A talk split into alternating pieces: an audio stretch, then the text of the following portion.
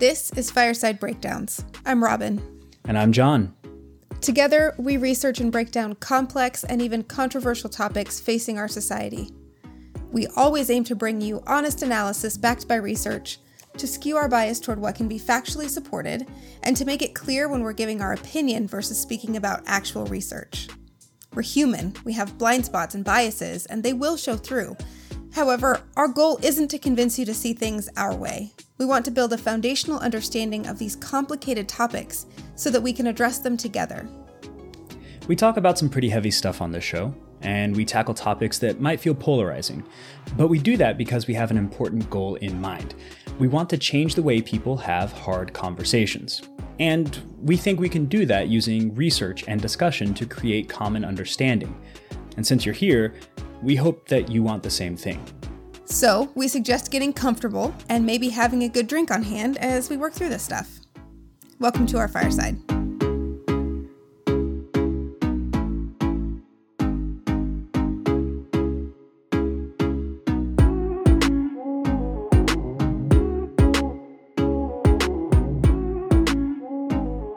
So, hello everybody, welcome back. We're glad you're joining us this week. We are trying something new with this episode. One of the things we want to be able to do with this podcast is to bring you all fact informed perspectives on timely issues as they're coming up in your social media feeds. Sometimes we just don't have a week to compile 16 pages of cited research before we talk to you about something you may be thinking about and forming opinions about in real time. So we decided to pivot.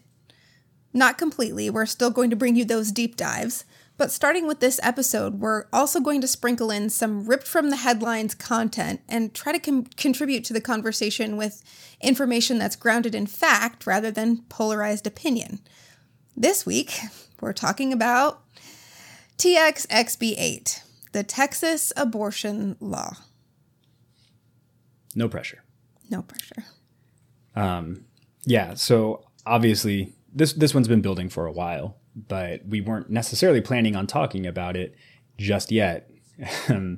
Actually, abortion has been on our on our like to talk about radar since last year, episode one.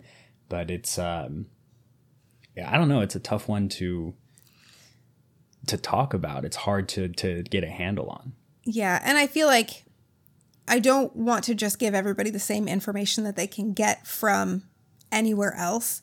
And so we wanted to wait till we could talk about it in a way that was more meaningful than just reciting the two arguments, you know, the classic pro life versus pro choice arguments. Here's the opportunity, I guess. Yeah.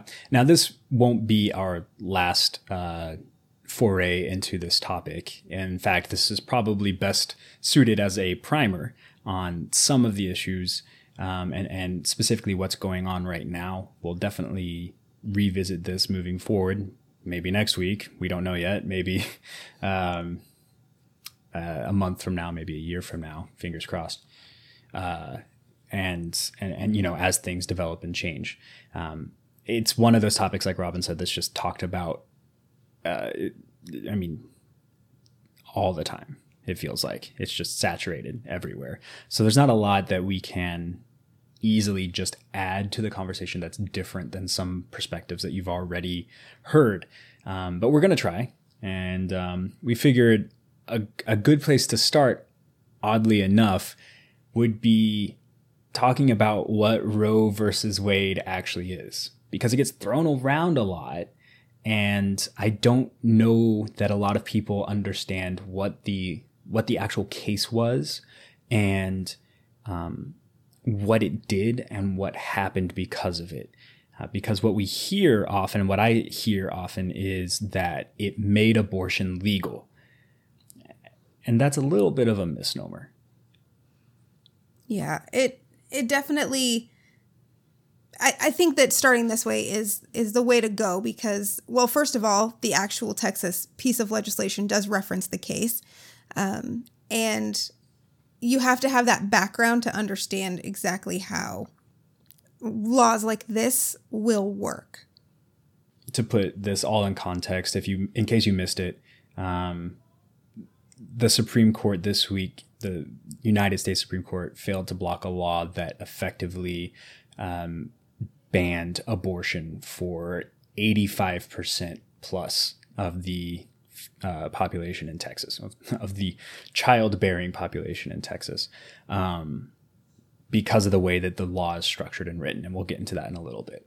Um, so in 1973, if we're going to get hop into the way back machine, that's when uh, Roe v. Wade. That's a reference that I am pretty sure fewer and fewer people are going to get. Oh my gosh. Um, uh, Roe, Roe versus Wade happened in 1973, and um, it it really led to the definitive Supreme Court ruling on women's rights with respect to abortion. Um, Jane Roe was an unmarried pregnant woman, and she filed suit on behalf of herself and others to challenge Texas abortion laws. Quick little factoid here: that is an alias, like Jane Doe. Jane right. Roe was is not her actual name.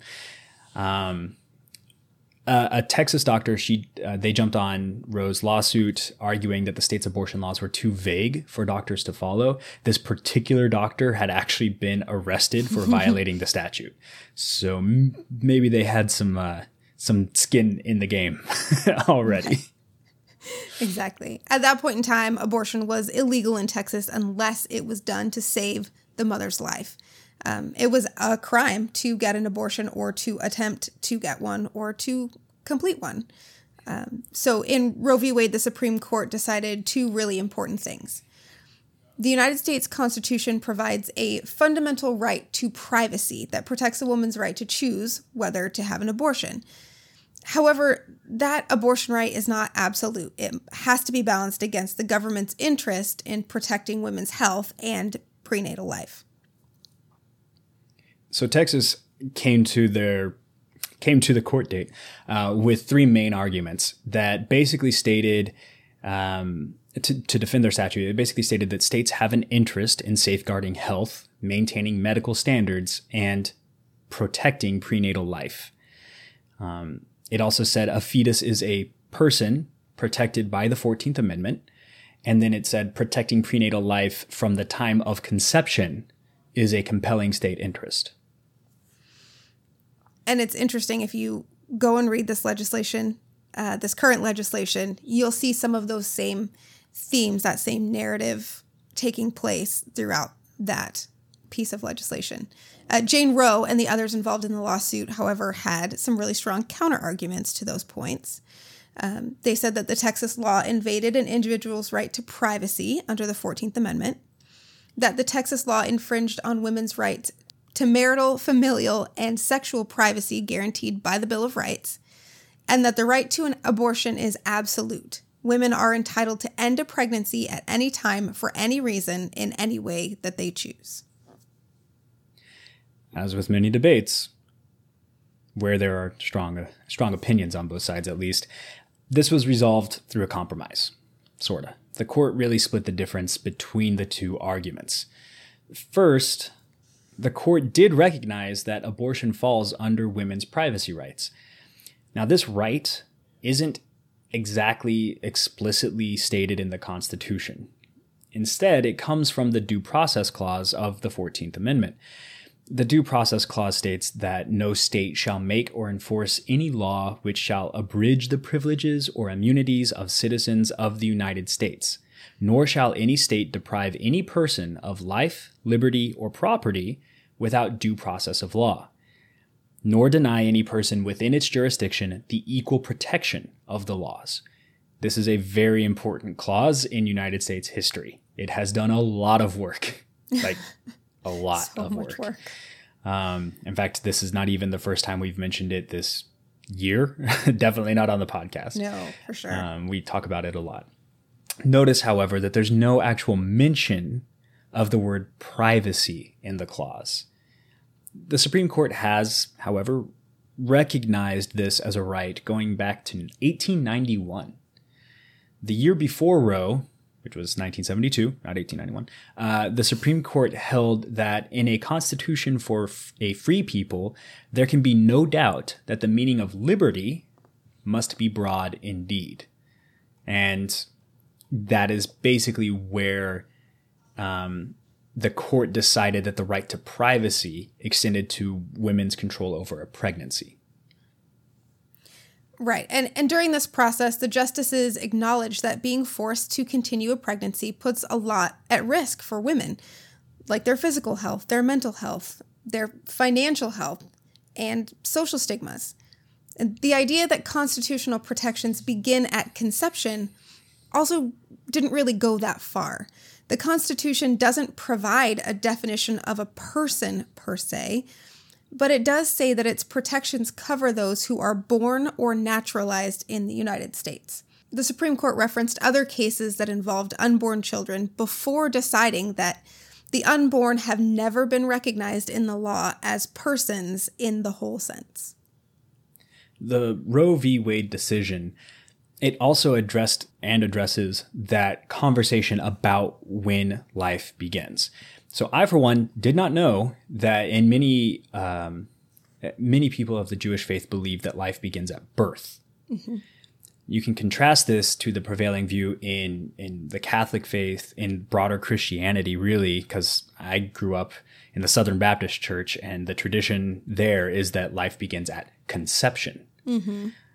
Um, the science, the science uh, varies, but um, doctors tend to lean towards the belief that life begins sometimes before birth, which puts all of this in a lovely right. argument settling definitive gray area. We love them. The court pretty much put the kibosh on the idea that it was up to states to determine when life begins. They said, We do not agree that by adopting one theory of life, Texas may override the rights of the pregnant women that are at stake. They're saying, uh, in court speak, that uh, right. you the Texas can't just arbitrarily say, "Well, this is when life begins," and therefore you women you have no rights. Um, it doesn't, however, mean that the court agreed that the Constitution guarantees an absolute right to abortion.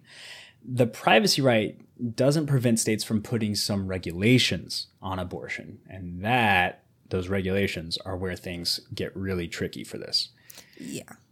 To guide the the judgment uh, and and how to determine when it is okay to regulate abortions, um, the court designed a framework to balance the state's interest with women's privacy rights. You've probably heard of it.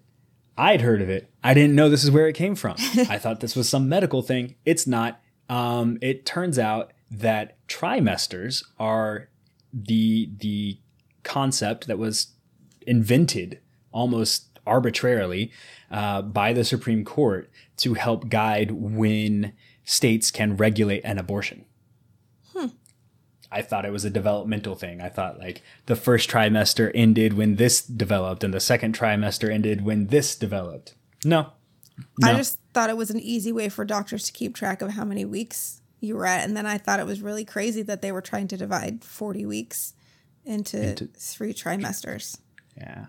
But I mean, I'm bad at math, so I don't judge. Well, you know what? It all makes sense when you realize there's a bunch of judges who were doing it and their strength is literature and reading and law. And I don't think math is included. Right.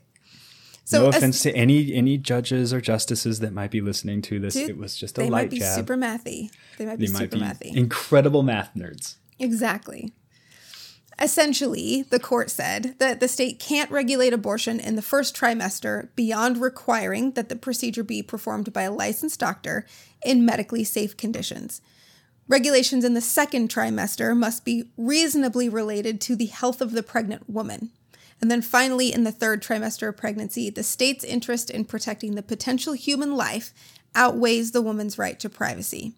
So, the state may prohibit abortions unless abortion is necessary to save the life or health of the mother. So, read between the lines Roe v. Wade didn't actually legalize abortion. In fact, laws like this had existed previous to Roe v. Wade. Um, it's just what hammered it home, I guess, in, in the American psyche. Um, it it the the law, the determination from the justices only all it did was change how the states can regulate abortion. And it characterized abortion as something that was covered under constitutional rights of privacy. Something Now- that oh, go for it. I, I wrote this, but I if you want to address it, that's totally fine too, because I'm sure that our experiences were very similar.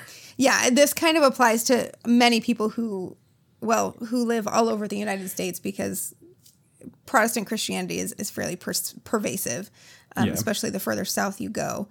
But something that you hear a lot in church circles and in religious areas is that Roe versus Wade meant more and more babies were being murdered, and that that number was constantly on the rise. I mean, people don't really talk about declines in abortions in those church circles. Yeah. The perspective is that they're always going up. It's very strange. It's almost like a tactic or something. I don't know. Right. Oh gosh. Oh gosh. I'm I'm deep in a hole right now. Um, I've been listening to a podcast called called The Rise and Fall of Mars Hill. And Okay. I'm deep into this whole evangelical hole and all these things that anyway. But so that that plays very very interestingly into that that whole narrative that this is an attack on humanity and that these numbers are always going up and we have to do something about this. We have to do something about this. Um, but the reality is that Roe didn't really have much impact on the number of abortions that were performed each year in the United States.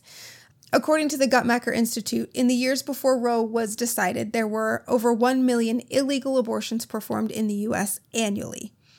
After the Roe decision, that number remains around 1 million. However, these are performed legally and with a major benefit. The rate of deaths occurring as the result of abortions dropped dramatically in the years following Roe. So I'm going to slow this down. I'm going to say it in bold for all the people in the back. Mm-hmm.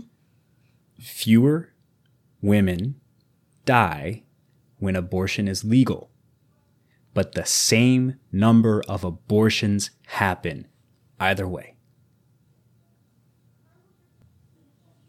I think we just need to let that settle for a minute because I don't think a lot of people realize that. I think a lot of people have this law abiding perspective that if we can just make a rule about it, people won't do it. Yeah. Um, Well, Well, no, no, no, no, no. You're right. I think you're right in part. But Right. those same people are going to be the ones who argue that if you make guns illegal, only Yeah. criminals will have them. that's I was that's- just getting ready to say the same thing. It's very Yeah. subjective. It's very Yeah. subjective. And that's, I mean, that's the thing is, you cannot legislate morality. And we have seen that time and time and time again. We saw it with prohibition. We saw it with abortion, yes. And we're going to continue to see it with abortion. Um, and we see it with the war on drugs. Yeah. You cannot legislate, you cannot pass a law to force somebody to behave according to your moral standards. You, Right. It's never going to happen. They'll just do it illegally. It's a mess. It's it's it it's humanity. And it's something that we need to understand as humans, as people who want better for the world. You know, I don't want people to be addicted to opiate, uh, opiates, opioids, right? I don't want them to be in, uh, using heroin and, and ruining their health and their life. But I am never going to be able to pass a law to stop them from doing that. What I can do is provide off ramps.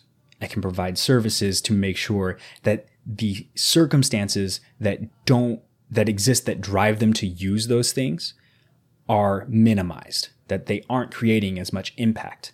And we see it with abortion. It works in abortion. You want to reduce abortion, you increase sex education, you mm-hmm. increase access to contraceptives, you increase access to condoms, you destigmatize talking about sex.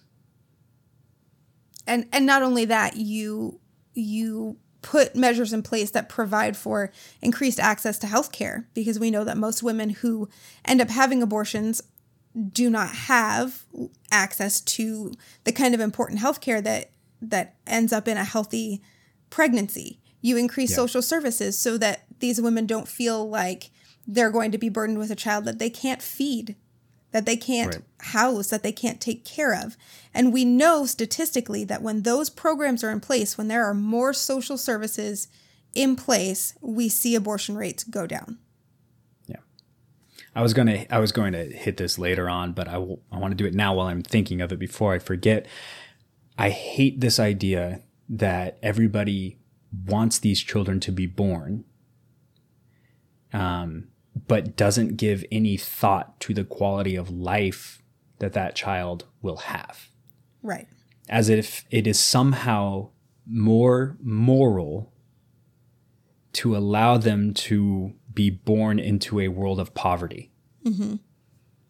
If if a child is suffering for God knows how long because mom wasn't ready to have a kid for whatever reason that is, it doesn't matter what the reason is. If if that child is born into that life, their suffering is it's who knows it, it's indeterminate and it is compounded by the suffering of other people who are in that situation as well Yeah, I mean, I think I think we need to jump back into background here, but I, we Yeah. are going to talk in just a little bit about the implications of a law like this one right for Yeah. the future. No, you're good. You're good. I just want you to save that soapbox. Just save it. i it. know i just the thought hit me actually today while I, while we were preparing for this and i was like ooh i gotta be sure i get that out there because i i like it uh, so anyway so since the court's decision in roe versus wade judicial interpretation of the constitution is that abortion is legal However, there have been further cases that refined and changed how Roe is applied. Planned Parenthood versus Casey in 1992 reaffirmed a woman's right to choose, but it did remove the trimester framework. It's not used anymore. Instead, uh, states um, are allowed to regulate based on a standard of fetal viability. So, if the uh, the fetus's ability to survive outside of the womb. Now, typically, um, the consensus is that a fetus is viable around seven months or 28 weeks. Uh, it can be as early as 24 weeks or six months, um, but that's the window, right? So six weeks, which is the Texas law, doesn't make any sense. It, it doesn't, and we'll talk about why in just a minute. We'll get there. We'll get We'll there. get there. More recently, in Whole Woman's Health v. Hellerstedt in tw 2016, Roe v. Wade was applied again. This time, Texas, I don't know why it's always Texas, We know passed a law Texas. that placed a series of restrictions on abortion clinics in the state. Primarily, that abortion providers had to have admitting privileges at a hospital no more than 30 miles away. I remember when this happened. I wasn't paying as much attention to it as I should have been, Right. but I do remember this happening. Admitting privileges, if you don't know what those are, they essentially allow a doctor to have their patients admitted to a hospital as if the doctor were an employee there and treat the patients how the doctor wishes without the need for approval from another doctor that works at that hospital. Yeah. Which the the the important part about this is that it's hard to get admitting privileges. Right. And when the requirement took effect, Texas went from having 42 abortion clinics to only 19. Now, some of you may not be familiar with just how big Texas is. It's real big. Allow me to illustrate. Put it this way it's the only state outside of Alaska where you can set out at 80 miles an hour on one side of Texas, drive for 10 hours, and still be in Texas. I mean, you'll barely be in Texas, but you will still be in Texas. I'm pretty sure I've done that.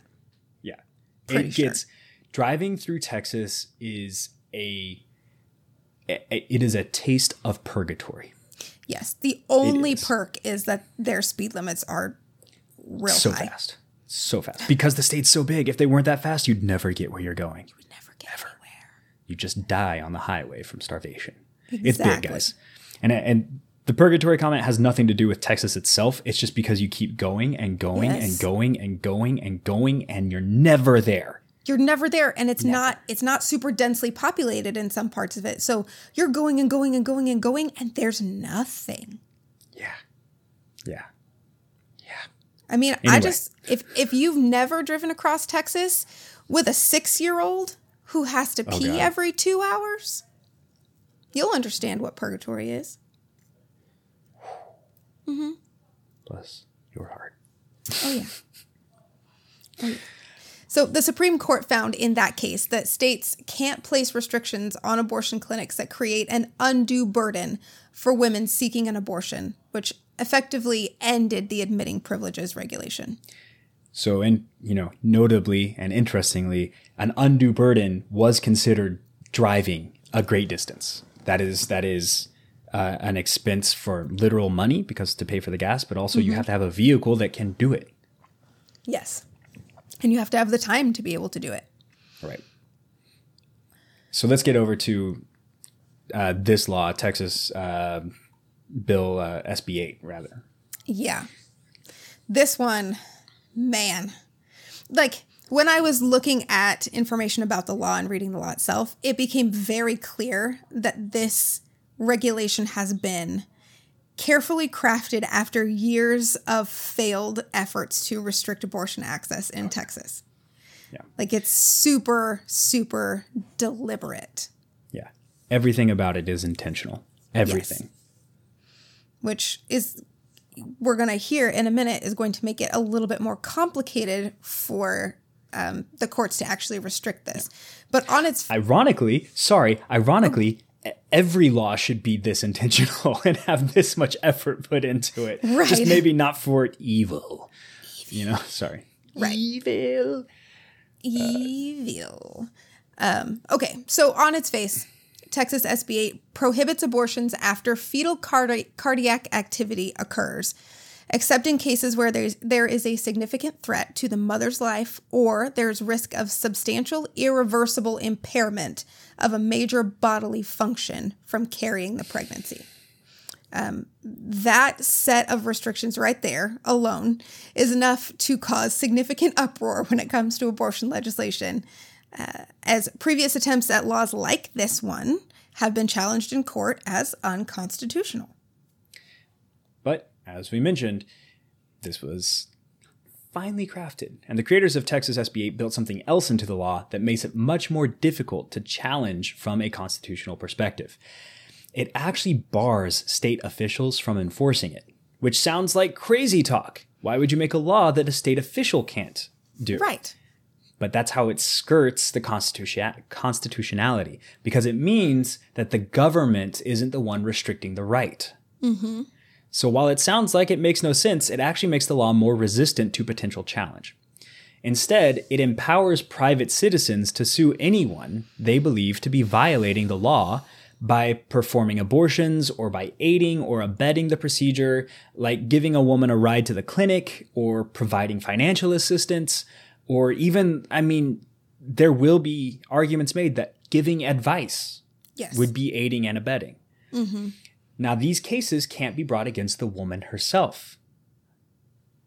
The plaintiffs in these cases have to, uh, they, they go after everybody around the woman. And they don't need to have any connection to the situation to bring the law, to bring the lawsuits, excuse me. And if they win, they could be awarded $10,000 or more or it's- more. it's bananas. It's crazy town. Because what they what this has effectively done, I don't want to jump ahead, but they've effectively created a system where you can be an abortion bounty hunter. Yes. Like you could just go and you don't even have to do anything. You just have to be like, "Oh, that person, they're more than 6 weeks pregnant. They walked into an abortion clinic. They walked into a Planned Parenthood. I'm suing Planned Parenthood." Right. And yeah. We're going to talk about the implications in literally like 10 seconds. I know. But they're, I'm sorry, they're I can't so, avoid it. No, like I, I keep wanting to jump ahead and I keep having to remind myself. Slow it down, slow it down, slow it down. Yeah. But Get to the context. it's uh, so another one of the really controversial aspects of this particular law is that it makes no exceptions for pregnancies that are due to rape, abuse, or incest. Um, the information that I found said the justification for that was that these women uh, have access to emergency contraceptive med- measures um, or abortions before six weeks. Um, but I don't I don't know how many of these people have ever been a woman that is trying to figure out whether or not they are currently pregnant. It's not as easy as one would think. it can I be very complicated. Robin, I'm pretty sure they just sell tests at Walgreens. You mean to tell me that those tests aren't like perfect every time? They're not. I actually had one that I took out of a box one time where the entire little screen where you're supposed to be able to see that line was already blue. You were super pregnant. Like when I took it out of the box, it was yeah, like, hey. you're mega pregnant. yeah. You were just like, it was like, I got it. I know. All right, don't even. Just don't you even. You don't have to worry about it. Just go buy diapers. Right. Get ready. Well, and not to mention the cost that is associated with Right. determining whether or not you're pregnant. Yeah, they're not super expensive tests, but the more expensive, the more likely they are to be accurate and the earlier they are sensitive. But most pregnancy tests are not even like they won't even make any claims about their accuracy until 8 weeks. Uh, You mean two weeks after this law means it's illegal for you to get an abortion? Because because like the, the It's like they did it on purpose. Right. And it's like the hormone rates in a woman's body are so variable. And that's what those tests pick up. They pick up Yeah. hormones in your urine. So if you, um, like I had an ectopic pregnancy, right? So my hormone levels were super duper low, but my body was still real pregnant. So, like, there's just so much variability in there that to argue that women who are exp- have experienced rape or abuse or incest have plenty of time to take care of the issue before they get to this this fetal heart rate scenario is absurd. It's crazy. And it, not to mention the fact if they're like, oh, they can use plan B or this emergency contraceptive stuff. First of all, do you know how expensive plan B can be? I have zero Not zero clue, but it's probably real expensive. it ain't cheap. Now, I think there are some programs out there where you can get it for free or you can qualify for free emergency contraceptive. I'm not 100% on that, but I do know from a friend that uh, it could it could be real pricey. Yeah, I I mean Like like I think $80 one time, uh, $50 another time. Yeah.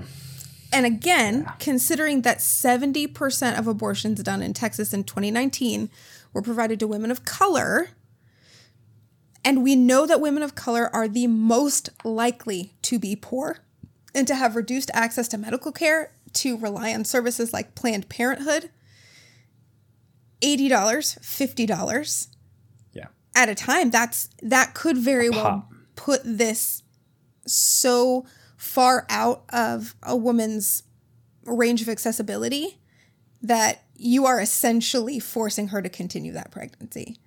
Yeah, yeah. I, I'm. And how much worse is it going to be if they can't afford eighty dollars now or fifty dollars now, or they can't afford the time to go pick it up for free, even if it's free? They mm-hmm. still have to be able to get there and have the time to do it, right? If they can't afford that, what is a child going to do in that mix? You know, no. Yeah. so um, SIGO and Texas Right to Life, which is the biggest anti-abortion organization in the state, um, they plan to start suing those that they believe are violating this bill, SB 8. Um, the organization has even set up a whistleblower website where anyone can file anonymous tips about um, illegal abortions and um, they have an, they've been setting up. It, I heard one of their lawyers talking about it, and it's really gross. But they were talking about having informants, Yeah. you know, people out there who are just, I guess, creeping on pregnant ladies, and people going into these these clinics, um, just to just so they can start suing. Right. And the end effect is going to be that if the clinics, if the Planned Parenthood, let's be honest, that's who this is targeting. If Planned Parenthood hasn't shut down yet in a particular region of Texas after this has gone into effect, a lot of them shut down already. If they haven't, they're going to be sued into oblivion. They're going to be sued to the point where they have to anyway. essentially this law has created a system in which these right to life organizations can set up lawsuit farms. It's I think that the cases of Joe average individual suing a doctor for providing an abortion are going to be few and far between. Taking a Yeah. case like this to court comes with substantial legal fees. And if you don't win, you're responsible for those fees.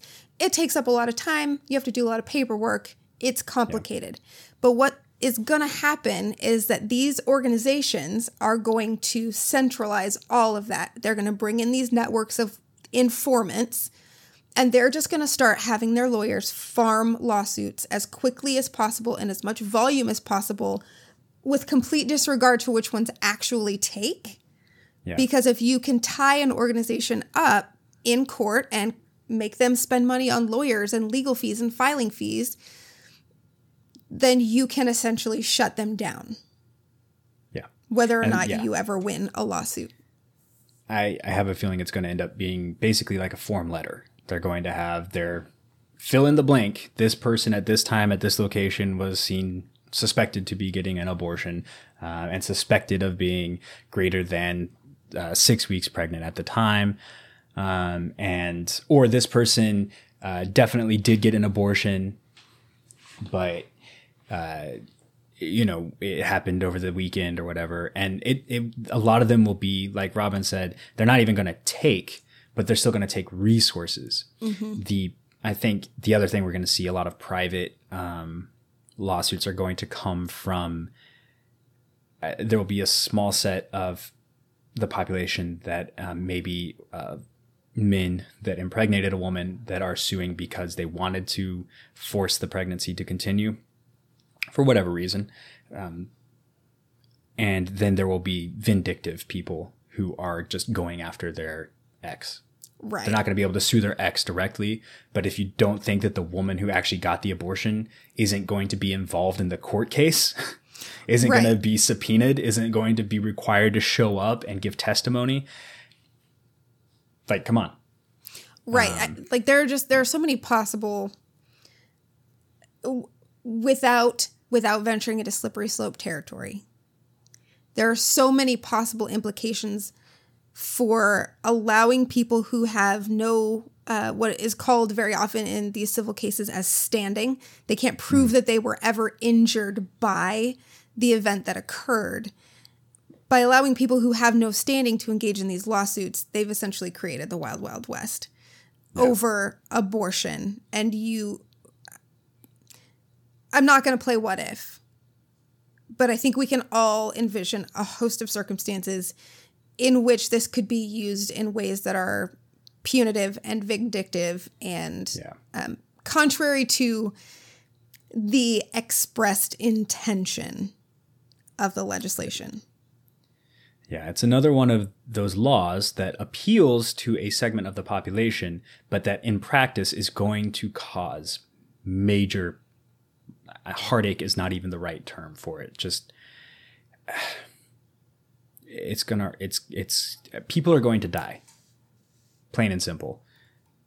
Uh, people are going to die because of this, either because of the literal being forced to carry a baby that they didn't want and maybe couldn't actually safely support since there's no uh, or, or since the, the law the way it's written um, says significant or what is what's the actual wording of it up here? Oh, um, it says uh, mother's life or risk of, sus- of substantial irreversible impairment. So that's going to be up to a at some point that could be up to a judge to determine. Even if the doctor says yes your life is at risk somebody could still sue because they could they could argue that the life wasn't at risk. Right. there's so much wiggle room. Um, would that lawsuit be likely to to to to go through? Probably not. I'm pretty sure the professional opinion will be favored. But does it matter if in in being sued for doing that, that doctor no longer um, advises that people's lives are in danger? Right. and uh, you know in the same circumstances if they move their standards um, th- they call it a chilling effect there'll be a chilling effect on certain behaviors that currently save lives right. we're going to see an increase this happens every time there's a greater regulation on abortion there's going to be an increase in illegal abortions Yes. and I don't just mean those done at pregnancy centers like or Planned Parenthood, um, after six weeks. I mean, the nightmare scenarios where people talk about hangers and throwing themselves downstairs and taking pills and and forcing miscarriages. Yeah.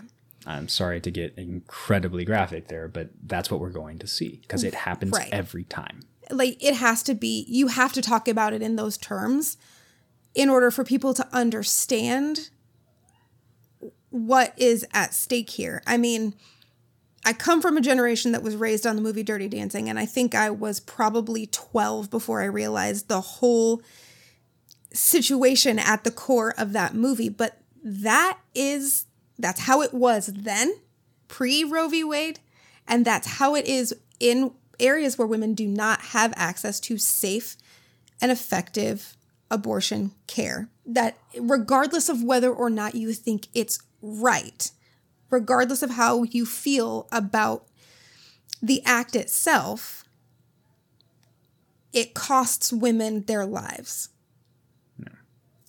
It just does. Um, so we're gonna talk there. As I was doing some research, I found quite a bit of spin um, in and around this lawsuit. Ways that people are trying to shape the narrative to make this seem like it's doing a good thing rather than doing a bad thing.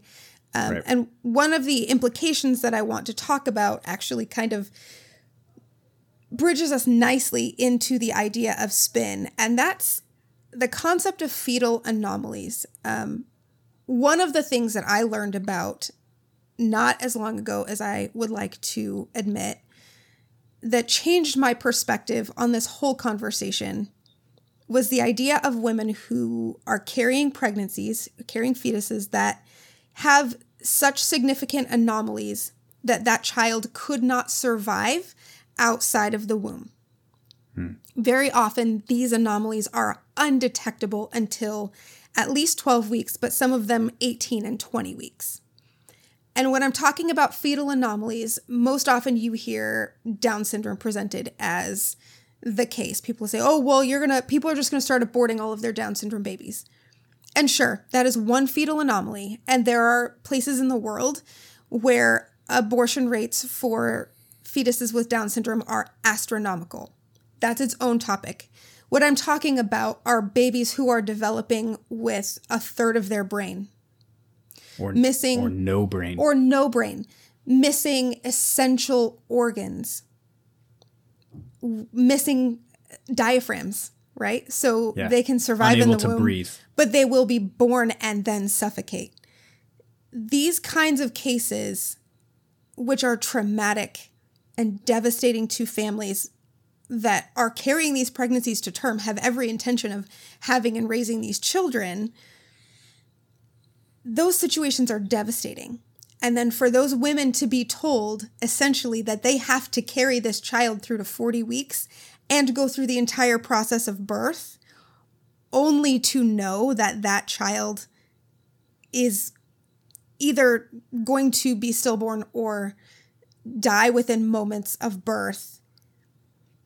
There's no there's no way to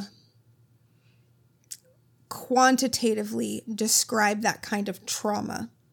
Yeah. But laws like this, because that's not a risk to the mother's life, laws like this make no exceptions for those cases. Those women will be required to carry those pregnancies to term with all of the cost, with all of the emotional trauma. Um, so often we get this perspective that women who have abortions are doing it because they're selfish, because they Yeah. don't want to have a baby. And there are there are absolutely those cases where where having a baby, where carrying a pregnancy to term will have a significantly negative impact on a woman's life. There are those cases. But we can't forget that there are also women out there who would very much love to carry their pregnancies to term and are not going to end up with a child at the end of the process. Um, so when we're considering laws like this, we absolutely cannot forget about those women who are are now going to be subjected to um, some incredible trauma because because of that perspective that it is selfish to uh, to choose to have an abortion at any point after there is a fetal heartbeat. Heartbeat. Yeah. Um, the counter to your point, Robin, that I hear all the time is, well, that's less than 1%. It's less than 1% of pregnancies. But like you said, and like I want to reiterate, how do you quantify the torture that you're putting somebody through? Right. When you force them to carry a baby that it will not survive. There will be no miracle. Right. It will not survive. They know that when they give birth to it, it will either be dead or it will be it will be dead shortly. And it it will it at that point, right? You've got 18 weeks when um when in the course of fetal development there are certain things that are not developed, systems that are not working, that are not functioning. But once you get to 40 weeks, there are systems that are fully functional that could result in in suffering and and pain for the fetus after birth. So do yeah. you do you at what point do you quantify that it's okay to let a newborn child at that point according to the perspective of a lot of these people suffocate? Like I, it just it makes no sense to me. Like this is this is a soapbox, probably because it it is one of the things that completely changed my perspective. And yeah, it, maybe it is less than one percent of pregnancies, but I know three women personally know in my circle of friends three women who have had experiences with that. There are so yeah. many pregnancies that occur every single year in the United States that you pull out that one percent, and that's a hell of a lot of women. Yeah, and it's a hell of a lot of women who will throw that 1% right back in your face. And dads too. And dads too. You know, it tears people up. Um, I do want to hammer something about the fetal heartbeat because I think people hear fetal heartbeat and they think life. There's a heartbeat, therefore the baby is developed.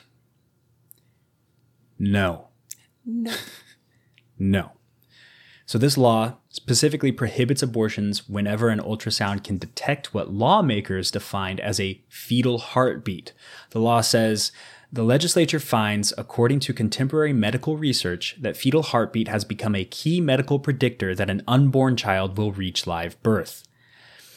And that's that a woman has the right to make an informed choice about whether to continue her pregnancy the pregnant woman has a compelling interest in knowing the likelihood of her unborn child to survive to full term birth based on the presence of cardiac activity. The problem, though, is that medical and legal experts say that the term fetal heartbeat is misleading. There, there is electrical activity in the tissue. It will one day become an actual heartbeat, sure. But embryos don't actually possess a heart at that stage of development. What they are hearing, what they are registering on those um, scans is not a heartbeat. It's just a cluster of cells with an electrical signal. There's there's at 6 weeks there's not even there's not defined body systems no. in pregnancy. There's not. There can't be a heart that kind of specialization in tissue happens as the pregnancy goes on and at a, a later date. So that detection of a fetal heart rate of that electrical activity does not mean that that is a, a child with a heart. And it, yeah. it makes a bit of a conflation there. We talk a lot about correlation and causation. And when you look at charts, yes, the rate of spontaneous abortion or miscarriage drops consistently as you go through pregnancy. The longer you are pregnant, the less likely it is that you are going to have a spontaneous abortion. However, that doesn't always mean that it's the fetal heart rate that is causative of that, right? Basically, if you make it to six weeks, you are more likely to make it all the way through. That's what that means. But I, I will say that most women who miscarry before six weeks don't ever actually know that they were pregnant. Yeah. And that was something that I was because again, at that point, it's it's not even like the size of a peanut. It's a cluster of cells, and it might be a peanut. I don't know, No. but it's not. No. It's it's not even that. Um, but it's it's not noticeable. It's when you pass it if you have a miscarriage, and there are a ton of.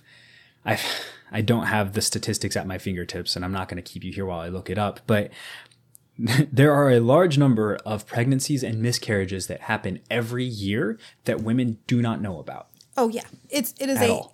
It's it's not a statistic that they can estimate because you can't report it, right? Yeah, because you never knew about it. But at six weeks, an embryo is about the size of a grain of rice. There we go. Grain of rice. Yeah, that's okay. I'll, I'll take it out. Um, yeah. So there's you can't have a heart in a grain of rice. I'm sorry, you just can't. You can't. You can't. Um, it so a lot of the a lot of the phraseology around this, and are, I, to be fair, arguments on both sides really do play on emotional connections. Yes. You know, we hit on one talking about the the fewer than one percent pregnancies that are not viable at all, right? The the uh, fetal anomalies, right? That is yes an emotional appeal, and it gets dismissed because it is an emotional appeal. I just happen to think that that particular emotional appeal has a lot of weight to it because of what it actually means and the the experience that it actually brings to people. This fetal heartbeat one, the reason they're using that term, the reason they're using that phrase and driving home that it's about the fetal heartbeat, they're doing it because it's an emotional appeal. Because they want you to picture a fully grown baby when they say these things. When in reality, there is it is it is it is a, a scientifically speaking, a clump of cell, cells that has nothing even approximating consciousness because it doesn't have neurons yet. Yeah. So No neurons. it is it is it's just cellular tissue. It has a lot of potential. It could be the next Einstein, sure. It could develop into the next Einstein. I'll grant you that. But so too could the mother.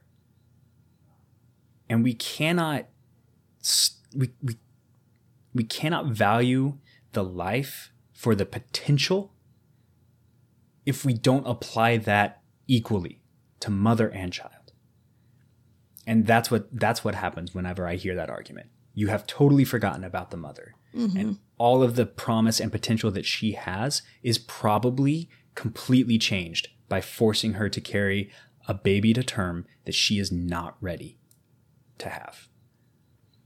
And we could get into discussions about uh, adoption or um, or or getting help or all of the programs that we have to help young mothers.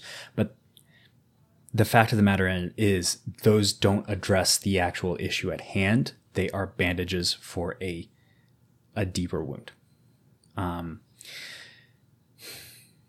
I my final thought on this before we we hang up for the day is that my my personal problem, the reason that I I switched from being anti-abortion growing up to being pro-choice is that all of the arguments that I hear about abortion and being against it specifically hinge on morality that is determined by things that are unique to each individual. Mm-hmm. And we don't all agree on the base level morality for this issue. Christians have one view. It is a pretty large population, so that view is pretty spread throughout the country. But not everybody in this country is a Christian. And we cannot legislate from the perspective of Christian morality being the baseline. We must legislate from a place where we can allow different moralities to exist without punishing them. Now, that isn't to say that because somebody thinks murder isn't immoral, they should be allowed to do it. There's No. obviously um, societal mores and values that we all agree on that do, that do form a baseline and that have consistently formed a baseline throughout human existence. Um, but we can't force our religious preferences Right. on other people because you know who does that? The Taliban does that.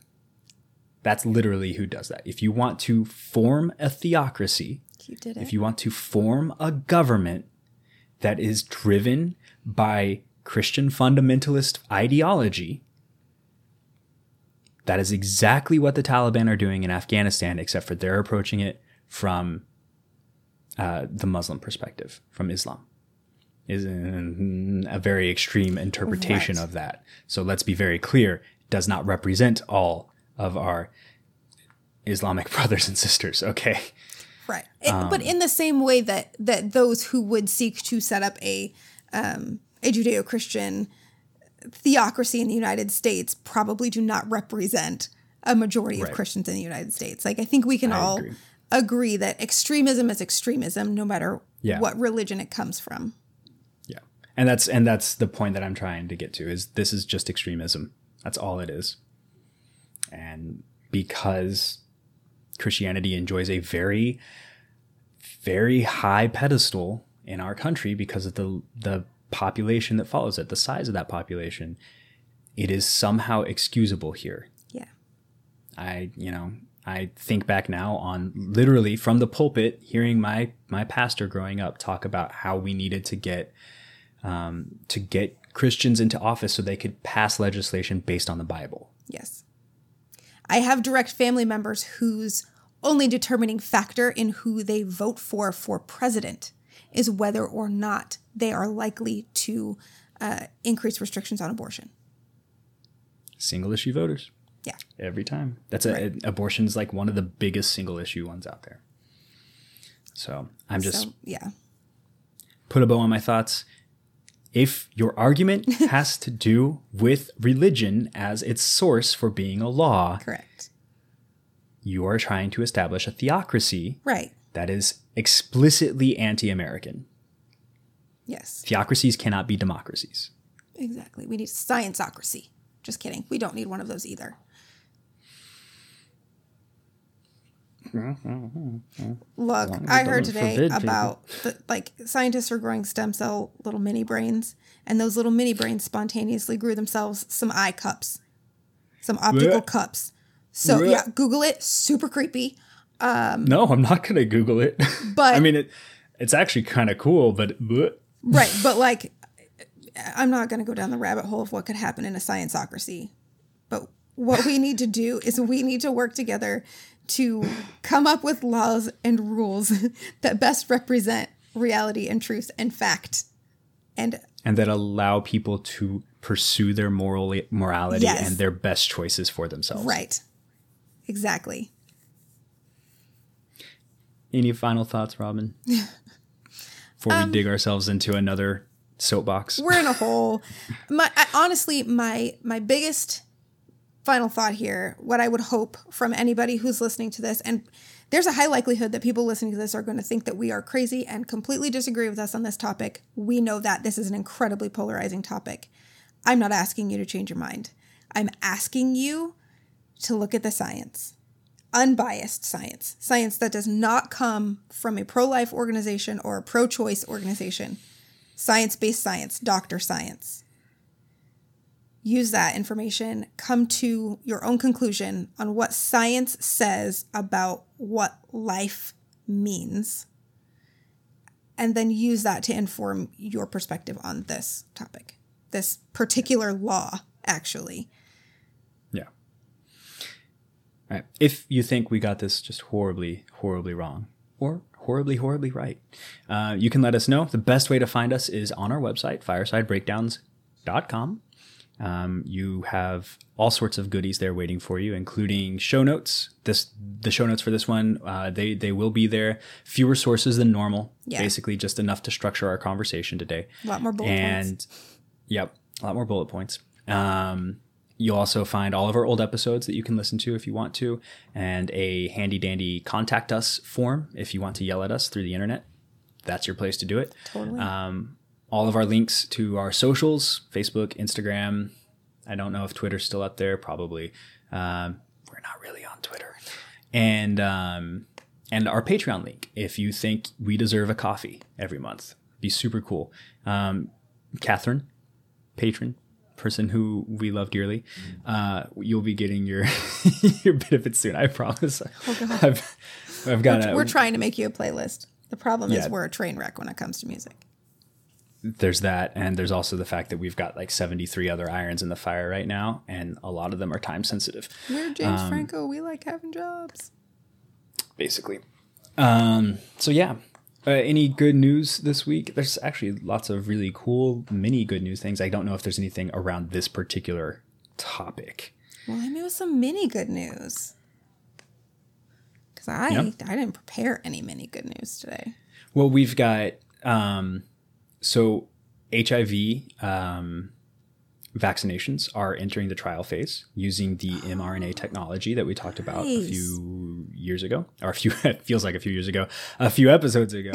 uh, which I, I, we did hit on like the future use cases of uh, mRNA vaccines. This is this is one of them. So those are ent- entering trials. I'm very excited about that. Um, there is a uh, potential cure for uh, osteoarthritis that is being uh, explored right now, which is incredible. If you know anybody that has suffered from arthritis, that's a huge, huge, huge yeah. deal. Um, we are, we have um, lifted a regulation that allows scientists to grow embryos a little longer in lab conditions, um, which will allow one better study of the developmental process of uh, fetuses, but also um, much broader range of experimentation um, and and the ability to treat us all better. Um, there's just all sorts. It's it's science is being science right science now, and I've been science. seeing a lot of it. I got a non-science. I got a non-science mini good news. I do have one. Um, do it. The state of Illinois actually has passed a regulation that allows students in school to take up to five mental health days every school year without um, without negative repercussions on them, which is so huge cool. when it comes yeah. to kids. Um, I know growing up as a kid, I wasn't sick a lot, like illness, fever sick, uh, but I did require more than one mental health day in a school year. Sometimes you're just done. Sometimes you're just over it, especially considering all of the things that our kids have been through in the last couple of school years. Um, the tension around going back to school this year, that's a huge win, I think, for kids and their health as we go forward into the school year. And I hope we see more states do things like that. Yeah, that's awesome. I think uh, that's a step in the right direction. I know I was obsessed with perfect attendance when I was uh, in school, which oh. is super duper unhealthy because I should have taken breaks and didn't. Oh yeah, no, so. that one's that one's a mess. We never chased that yeah. one. Oh, I did. I chased it hard. Nope. I, I missed a couple of years, but but I had a lot of perfect attendance that I shouldn't have, honestly, because I was either sick or I needed to stay home. One of my kids got an attendance award one year in school, and we were shocked, like baffled. We were like, did they write down the wrong kid? That must have, must have. no, good. Mental health it requires more frequent breaks than it we does. give our kids, Agreed. honestly, especially with the school days. Anyway, we're on a totally different tangent, yep. guys. Until next week, thank you so much for tuning in. Really appreciate it. Um, we will be back at you seven days from today or fewer if you listen to this after Monday, or negative days from today if you listen to it a week or more after we released it. Oh man. Yeah, I know. We just we just went there. Crazy. Um, but until that time, thank you very much and take care of each other.